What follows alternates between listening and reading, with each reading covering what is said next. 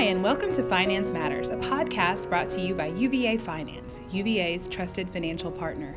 Finance Matters is a podcast series where we bring you bite sized thoughts, stories, and inspiration in the hopes they'll be useful to you on this road we're all on to do our best and be our best in the realm of financial matters here at UVA. I'm your host, Brandy Van Ormer, here with my co host, Patty Marbury of Finance Outreach and Compliance. Hi, Brandy. Hey, Uh, Patty. Happy Friday. Happy Friday. If it's not Friday when you're hearing this, we're just sending you some Oh, good Friday vibes anyway. That is true. It- we're just excited because it's a Friday and it's a sunny Friday, something that has been in short supply around here lately. So, anyway, we're bringing you today the first episode of a series that we're going to produce on a book called The Speed of Trust by Stephen M.R. Covey. Thank you for jumping in there because I was frantically looking around for where's my book? I won't get his middle knew it was initials Covey, right. she, need, she needed to know that it was the M.R. the MR, Stephen M.R. the younger Covey. You've probably heard of the the Covey dynasty of um, professional and thought and consulting. Um, So he, the his dad wrote the Seven Habits. Seven Habits of Highly Effective Highly People. Effective People. And other yeah. books. So- And he's written some other books too. Yeah, Covey's a big name, but here around finance, um, the speed of trust has been a big one lately. And whether you are in finance or in UVA or not even around the university, the speed of trust is a really cool book. The concept is great because Covey talks about how this, in fact, it's the subtitle of his book. Trust is the one thing that changes everything. And whether we're thinking about our relationships at work or personal relationships, I think that our listening audience will find this some really rich and interesting content. We've been working with this book um, in our leadership team here in finance, and I think a lot of other folks here around the organization have picked it up, and it's sparking a lot of thought and conversation. And we thought we'd just bring it to everyone else as well because it's got a lot of really good things for you to think about for yourself and for your team, for your relationships, and for organizations that you're part of Yeah. at large. And it's um, we're going to divide up the podcast into five Mm-hmm. sessions, um, and hopefully give you enough that you either will be interested in reading it or that you will feel like we gave you enough that what we give you is useful enough that you don't have to read it. Sorry, Stephen Covey.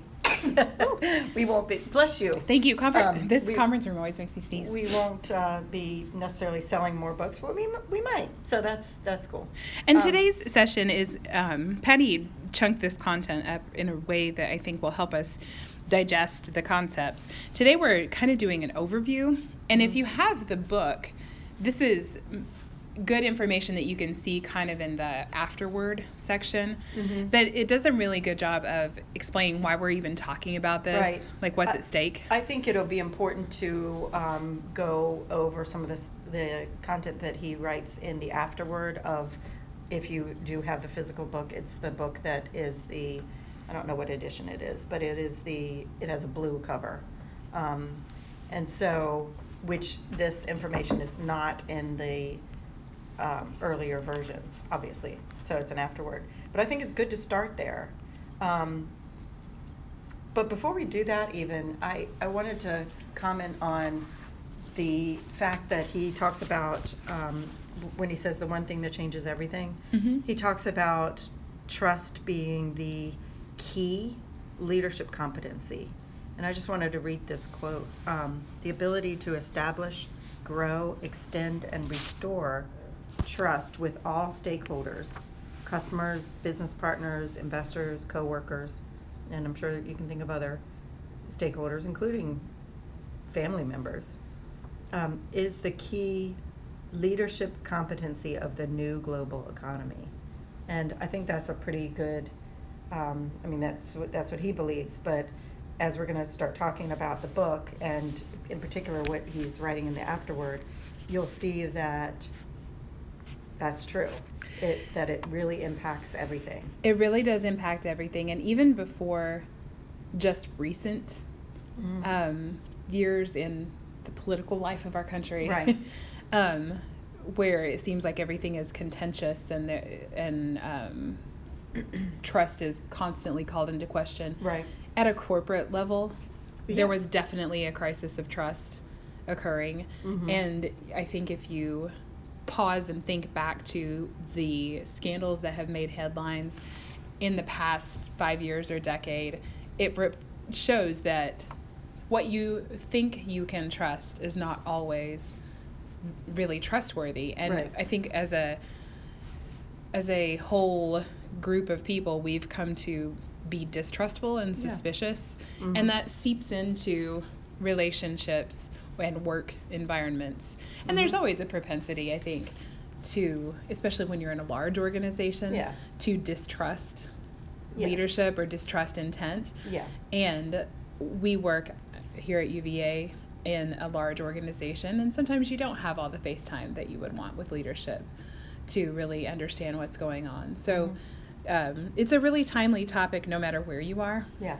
And there's a lot of self assessment involved in this too, which I think is, is great. Yeah.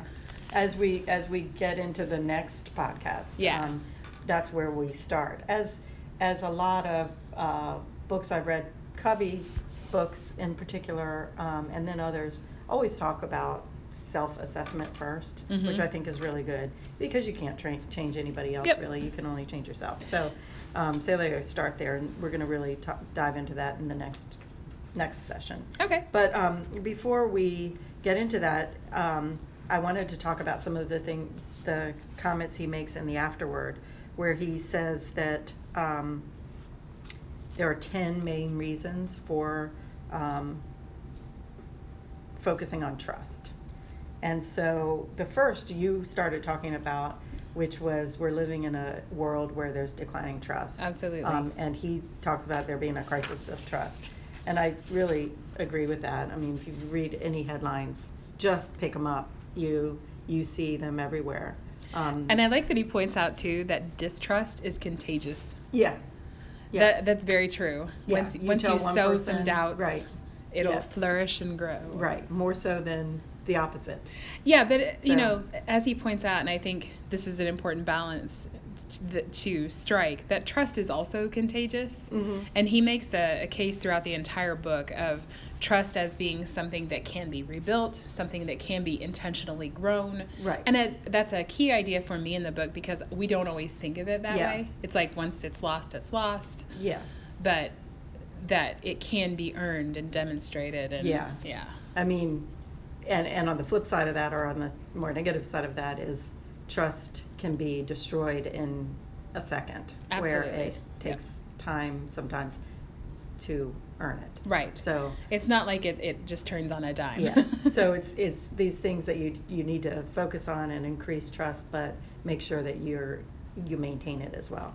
So, um, but when you think about the being in this crisis of trust, and the obvious is is um, the headlines you read and the scandals and uh, in corporations and government and all that, but then also think about um, when there's issues in healthcare. oh yeah. Um, he brings up that Tylenol scare years ago Oh, where I there was remember, yeah. somebody had injected Tylenol and how they dealt with that. In fact, he uses it as a good example of rebuilding trust. But just all all over the place, churches, the whole church scandal. Yes. Um, so we don't you don't have to go very far to see that trust is a big issue in our world today. Um, and then he talks about this too that we don't even trust ourselves. So think about we're we're in the end of January right now, and think about if you've made a New Year's resolution. Have you kept it? I think his quote, his uh, statistic that he shared was something like eight percent of people who make New Year's resolutions keep them.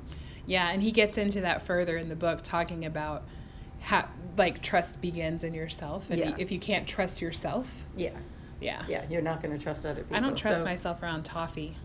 yeah, we actually have toffee in the room. Yeah. Thanks, Kelly Hochstetler. Manager gave us each toffee. Um, so, so anyway, um, it's we're definitely at a time that what he shares in this book is is more timely than ever. Probably even more than when he wrote it in the first place. Absolutely. And moving on to point number 2 that Mhm. we did one of the 10 in the afterword there that kind of established the foundation for why this topic is good to consider. But um, not only is there a crisis of trust, but it's also this number two point trust is the engine of the sharing economy. Yeah. It's necessary to the way that we're going to be doing things. Yeah, well, think about a um, couple of examples. Are think about um, ride sharing or like Uber. Right? You are trusting Totally. a yes. person to get you from one place to another. The A- Uber driver is trusting you Not to be a murderer. Right. so, so that's a great example. The other is like it's uh, retail sales online, or not even retail, Right. but um, like eBay and things like Yep. that. You're you're sending your money to somebody, a private seller, and trusting that you're going to get the whatever it is you purchased. And yeah. so in a very real way, as he points out, trust determines economic performance. And Yeah. as we oh, as we continue to take these kinds of relationships out from and under the official like corporate structures, Yeah. it becomes even more important. Airbnb, another example. I know. I mean, you're putting your home out there. Yep. It's crazy. So so the and those things are just growing. So it's um, so being the engine of the sharing economy, I think, is a apt description. I think the next one will also resonate with our audience. Number three. The nature of work today demands increasing collaboration. See also our collaboration fatigue podcast and the our um, what is the other one we did inter um, interdisciplinary teams that was good Uh-huh. too. Right. Yeah, but yeah, we are all working in an environment where uh, you are going to work with teams in your corporation that are not your own, and also in terms of just globally, your go- organizations are going to be pairing up together to work together in Yeah. new ways, and that requires a lot of trust. Well, yeah, and and also the fact that teams are working remotely. Yes, often. absolutely. Good Sometimes people don't even physically ever see each other. Yep. And so, um, or managers have to trust people. So, Mhm. so teams that are working remotely are people that are working remotely. Um, you know, those kinds of things. Physical distance can't be a barrier to. And and if you can't trust the people that you're working with, you can't really get the job done. You can't Mhm. focus on working together toward a, that Right. result. Yep. Um, and the next one is change is the new normal in a disruptive world. Number four. So he he and I think maybe this is best to just kind of um, highlight what he says. The most perishable commodity in a high change environment is trust. So when change is happening, which is happening all the time, um, the first thing that goes, or the the thing that's tested the most, probably is trust. And you can think of this on large and small scales. Um, as teams reorganize, as Mhm. economies change, Yeah. as governments change, as Right. Whatever. You know, it can be something very small scale to something very large scale.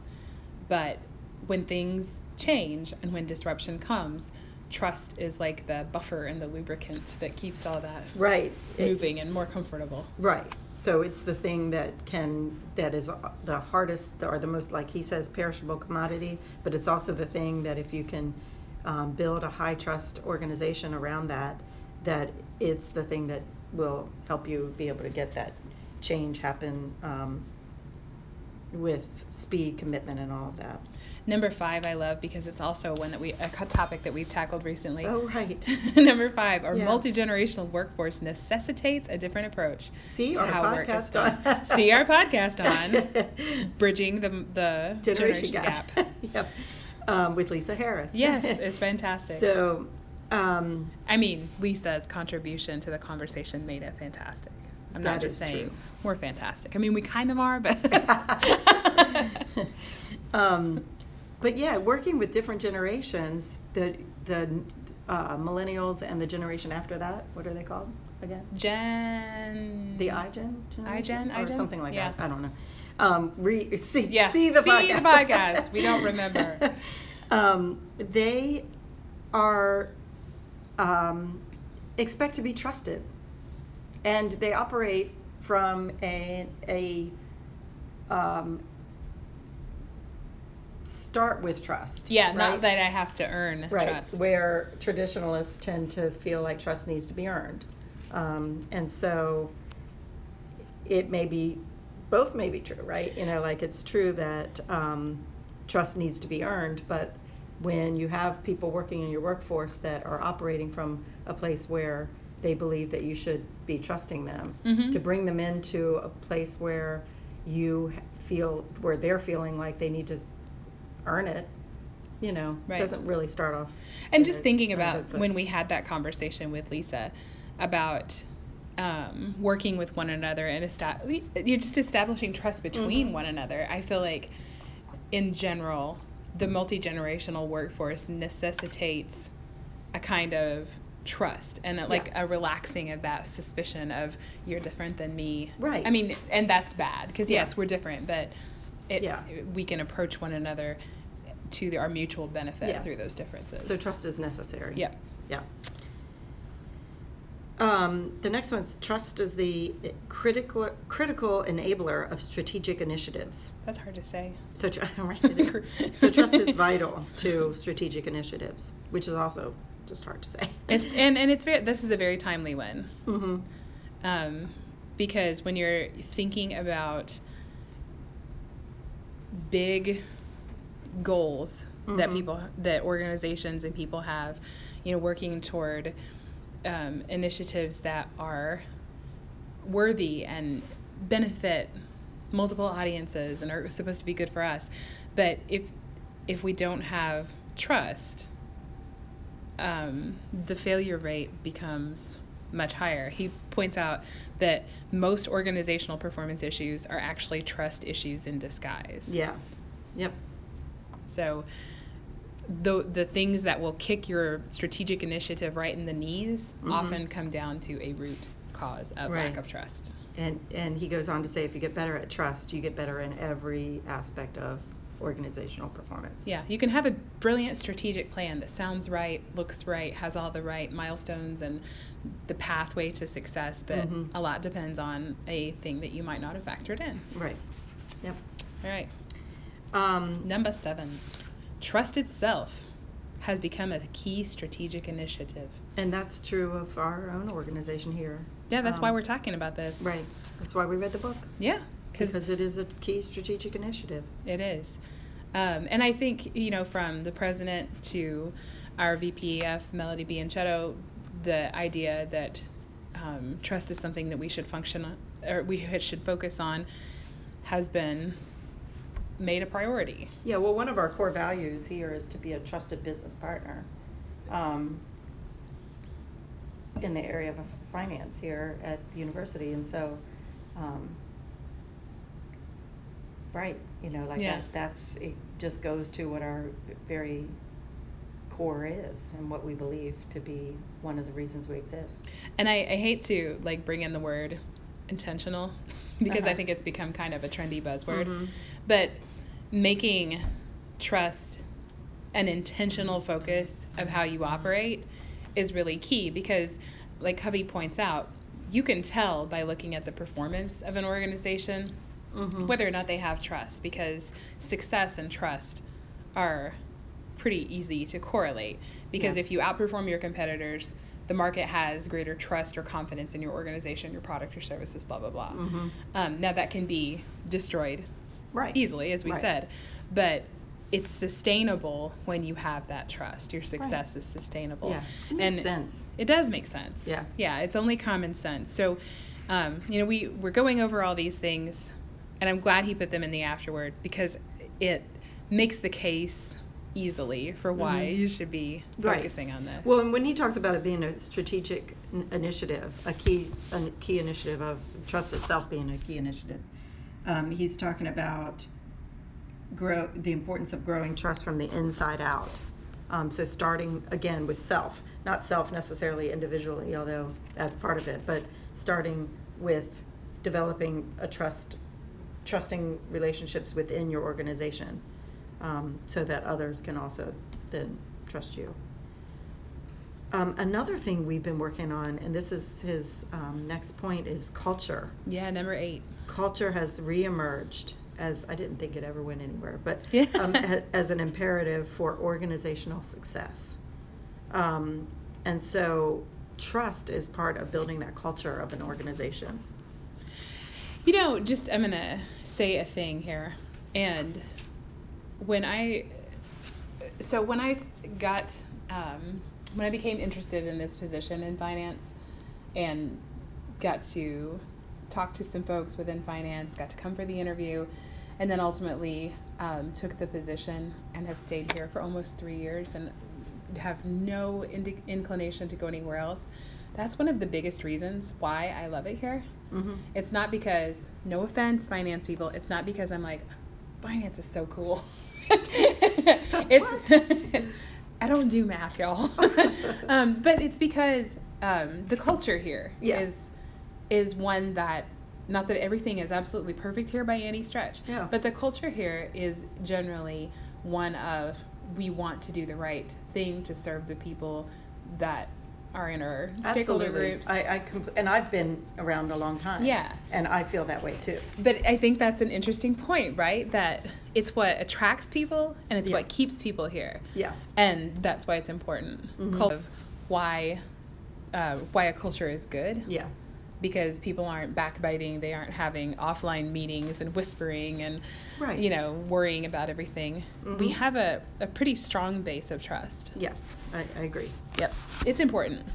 Number nine. So nine, he ta- in the point number nine um, is that yesterday's style of management is insufficient for t- today's leadership needs.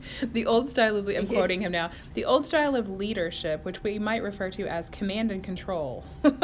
Yeah. No. Yeah. Uh, Um, yeah, no. So he says that the style and leadership that style of leadership that's needed today is inspire and trust, or trust and inspire. I like that better. Um, so trust the people you work with and inspire them to make a difference, and that kind of goes back to the generational, eh, um, multi generational workforce. Yep. That people coming into the workforce today, that's they want to be inspired. and I think it also goes back to his other point about um, Not that other people don't want to be inspired. yeah the shared economy and the disrupt the disruptive environment that we live in i don't think that uh, the old answers like people schooled to produce a certain kind of answer are what is really needed right Yeah. now the problems facing the academic world the corporate world the world in general are big problems that are Yeah. going to take big thoughts to solve Right.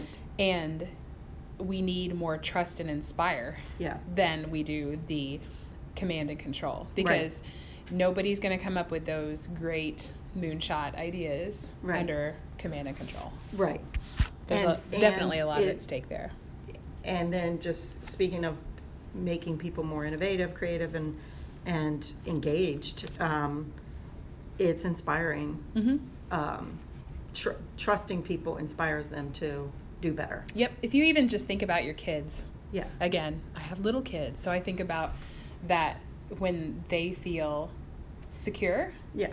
and like they are trusted and have some boundaries but that they know that everything's good you Mhm. know they've got a good platform to work from they come up with the greatest things Yeah. And we never stop being that way really Well, and even just think of think of yourself in in the work world. Mhm. If you're given something and your manager trusts you to do something, it's inspiring. You want Yep. to do a good job. You are motivated to do well, and so um, he talks about trust bringing out the best in people, and I agree with that. absolutely all right well we're cruising on to the the last one number 10 So number ten, he talks about trust being the new currency of our world today. Um, so he said most people think of tr- currency, they think of money, but he talks about trust being a currency um, in the global economy for all the reasons we, I think, just talked about. So I think this reason number ten kind of just wraps up everything else, um, where without it,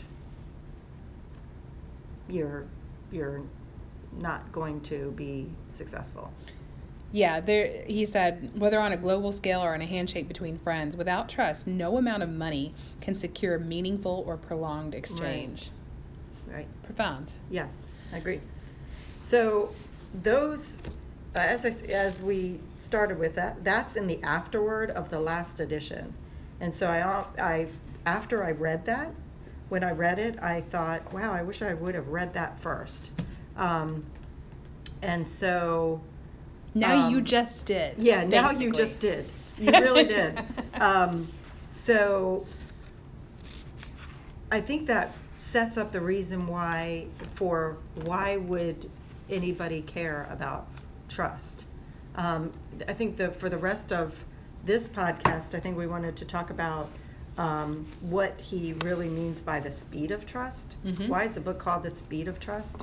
Um, and so, if you think about relationships that you have, so early on in the book he talks about thinking think of a person that you with whom you have a high trust relationship somebody that you trust um, and he he challenges you to describe what that relationship was like how does it feel to be in it how well do you communicate um, and then think about how quickly you get things done with a person that you trust Yep. um, And how much you just enjoy that. Right. And so, and then alternatively, think about the opposite. Think about somebody who you have a low trust relationship with, and think about the barriers to getting things done that result from a low trust relationship. And so, I think just by starting with that is is good to drive the point that he makes um, in that first section of the book, where the um, this he talks about the ec- he calls it the economics of trust, Which is a weird way to think about trust, but Yeah. very apt. yeah. Well, he talk he's he really talks about how trust is excuse me, I was about to cough. Trust is quantifiable hmm and measurable. In term like the taxes and the right. So he, they use a lot of yeah. economical terms in their um, in their writing. Um, they even in the Seven Habits, I think it's the Seven Habits. Um, Covey talks about the emotional bank account and Yeah. all of that. So, um, so they're really into that. But but I think it makes sense. He talks about as so think about it this way. He says, as trust goes down, speed decreases and costs increase. as trust goes As- up. right, speed increases and costs decrease. And so, um, if you think about that in tangible terms, he gives a couple of examples which I think are really, really great. One is 9 11. So think about Trust was way down. right, at, right after 9 11, Yeah. trust went way down. Um, and what happened? What happened? Things got very slow in terms of um, screening at the airport, Mhm. travel, costs increased on new government agencies, and Right. spending on these increased Right. security measures. Right. So great example, I think, of how when trust goes down, speed decreases and costs increase. And then he gave a great example in the book um, of on a much smaller scale, but of the opposite of when trust goes up, speed decreases and costs. I'm sorry, speed increases and costs decrease. Um, he gave an example of this guy Jim. I don't know if that's his real name, but who had a donut and coffee stand in New York City, and it was a one guy show, and he'd get a really big long line of people, and he realized the thing that was taking so much time Was was making- making change Yeah. for people because I'm sure he had to Yeah. wash his hands after Yeah. after dealing with money and all that stuff. But, um, but but it's just that making change for people was taking a lot of time, and so what he did was um, put out a basket full of money that people could just make their own change, and you'd think that that you know that would cause issue. He made more money because some people would say, well, you know, I don't really. He can have the rest, right? Yeah, You know, like, yeah. um, or and he Or they're like was able to get through more real well. clients. what? I'm just joking. I can actually make change. I worked at Dairy Queen for a long time as a kid. I can make change. Um, so that's a great example because he he had to have a high Yep. level of trust to trust that somebody isn't going to just run off Now with the his line basket. the line goes faster. He makes more money. Yeah. So, um, so I thought both of those were great examples to drive that point of the economics of trust and that the that trust increases um, um, decreases speed. The higher the trust, the l- lower the, this. Um, the higher the. Okay, you got me all confused now. The hi- as trust goes up, speed increases. Increases. So you get things done faster at a lower cost. So Sounds good to me. yeah. Anyway, um, then he talks about, and you mentioned this before, about trust taxes and trust dividends. Um, and he uses a great example of, um, I don't know if it's here, but, oh no, that's, that's a little bit later. But he uses an example of trust dividends are like the leaven in bread. And I thought that was a pretty good um, description of how it makes everything else and makes everything else work. And I'm looking for the quote.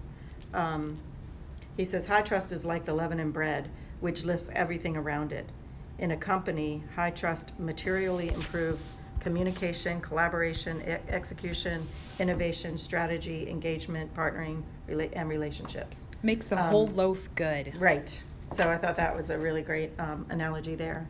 And I like that he talks about the the taxes and dividends because Mhm. it works so well from the individual to the organizational level to think about are, are we paying taxes or are we receiving dividend dividends? Am I a walking tax or am I a walking Right. dividend? Yeah, so not only thinking about your organization and how your organization operates, but think about you in that organization.